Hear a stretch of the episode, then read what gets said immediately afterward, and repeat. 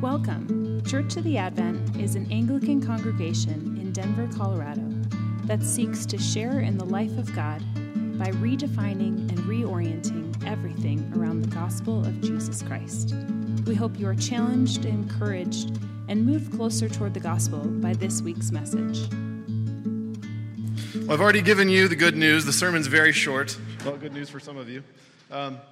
The bad news for some of you is that the sermon is also 1,600 years old.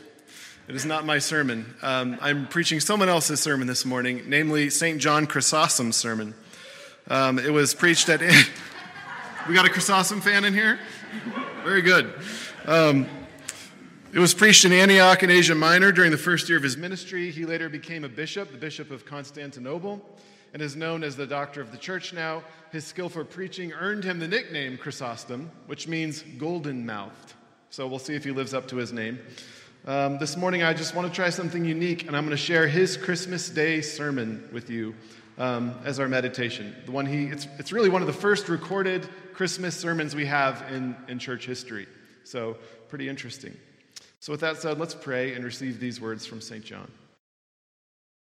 Father, let the words of my mouth and the meditations of all of our hearts be acceptable in your sight. For you are our Lord, our rock, and our Redeemer. Amen. Behold, a new and wondrous mystery. My ears resound with the shepherd's song, piping no soft melody, but chanting full forth a heavenly hymn. The angels sing, the archangels blend their voice in harmony. The cherubim hymn their joyful praise, the seraphim exalt his glory. All join to praise his holy feast, beholding the Godhead here on earth and man in heaven.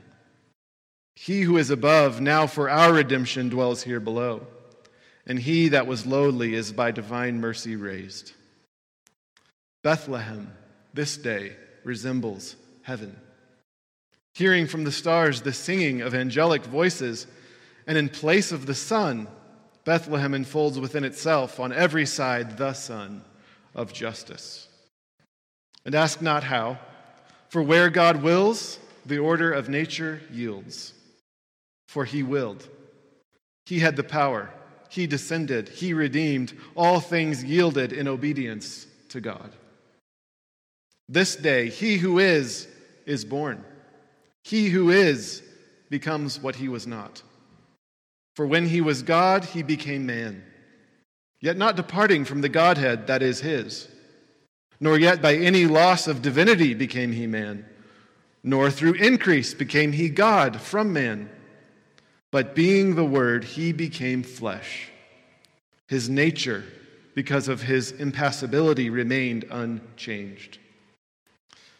And so the kings have come, and they have seen the heavenly King that has come upon the earth, not bringing with him angels, nor archangels, nor thrones, nor dominions, nor powers, nor principalities, but treading a new and solitary path. He has come forth from the virgin's womb.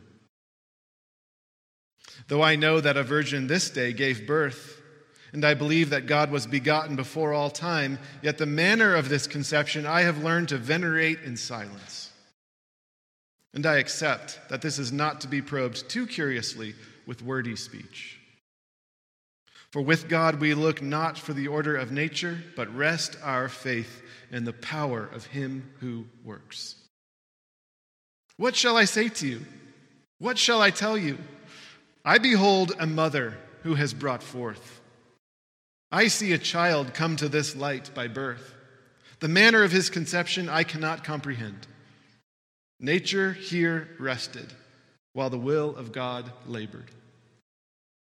O ineffable grace, the only begotten, who was before all ages, who cannot be touched or perceived, who is simple without body, has now put on a body.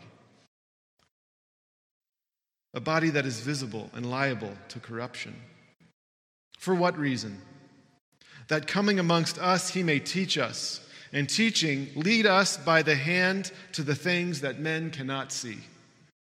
For since men believe only what the eyes see, more than the ears, They doubt of that which they do not see, and so he has deigned to show himself in bodily presence, that he may remove all doubt.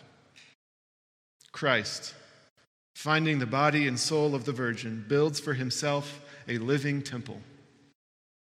And as he had willed, formed there a man from the Virgin, and putting him on, this day came forth unashamed of the lowliness of our nature.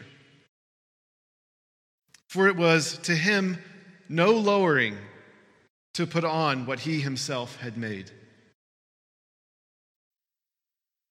Let that handiwork be forever glorified, which became the cloak of its own creator. For as in the first creation of flesh, man could not be made before the clay had come into his hand, so neither could this corruptible body be glorified until it had first become the garment of its maker. What shall I say? How shall I describe this birth to you? For this wonder fills me with astonishment. The Ancient of Days has become an infant. He who sits upon the sublime and heavenly throne now lies in a manger. And he who cannot be touched, who is simple, without complexity, and incorporeal, now lies subject to the hands of men. He who has broken the bonds of sinners is now bound by an infant's bonds. But he has decreed that ignominy, help me out here. Is that right? Yeah. Lowliness shall become honor, infamy clothed with glory, and total humiliation the measure of his goodness. Total humiliation the measure of his goodness. For this he assumed my body, that I may become capable of his word. Taking my flesh, he gives me his spirit. And so he bestowing and I receiving, he prepares for me the treasures of life. He takes my flesh to sanctify me. He gives me his spirit that he may save me. Come then, let us observe this feast. Truly wondrous is the whole chronicle of the Nativity. For this day, the ancient slavery is ended. The devil confounded. The demons take flight. The power of death is broken. Paradise is unlocked. The curse is taken away. Sin is removed from us. Error is driven out. Truth has been brought back. The speech of kindliness is spread, and spreads on every side. A heavenly way of life has been planted on earth. Angels communicate with men without fear, and men now hold speech with angels. Why is this? Because God is now on earth and man is now in heaven. On every side, all things commingle. He became flesh. He did not become God. He was God. He became flesh, so that he whom heaven did not contain a manger would this day receive. He was placed in a manger so that he, by whom all things are nourished, may receive an infant's food from his virgin mother.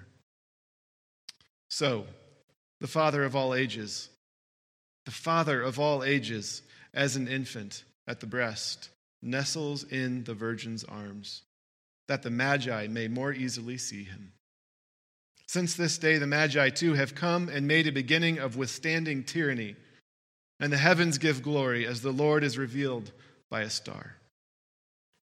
To him, then, who out of confusion has wrought a clear path, to Christ, to the Father, and to the Holy Spirit, we offer all praise, now and forever. Amen.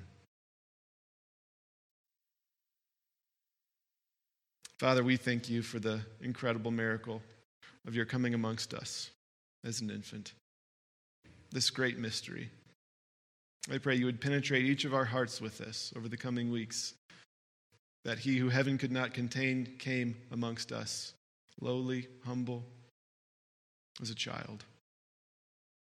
Would you give us a sense of your great love and humility? Make us a more loving and humble people as we admire you, as we glorify you. In Jesus' name we pray. Amen. Thanks for listening. We encourage you to take a moment to reflect on what God might be saying to you through what you just heard. For questions, additional information, and resources, please visit adventdenver.com.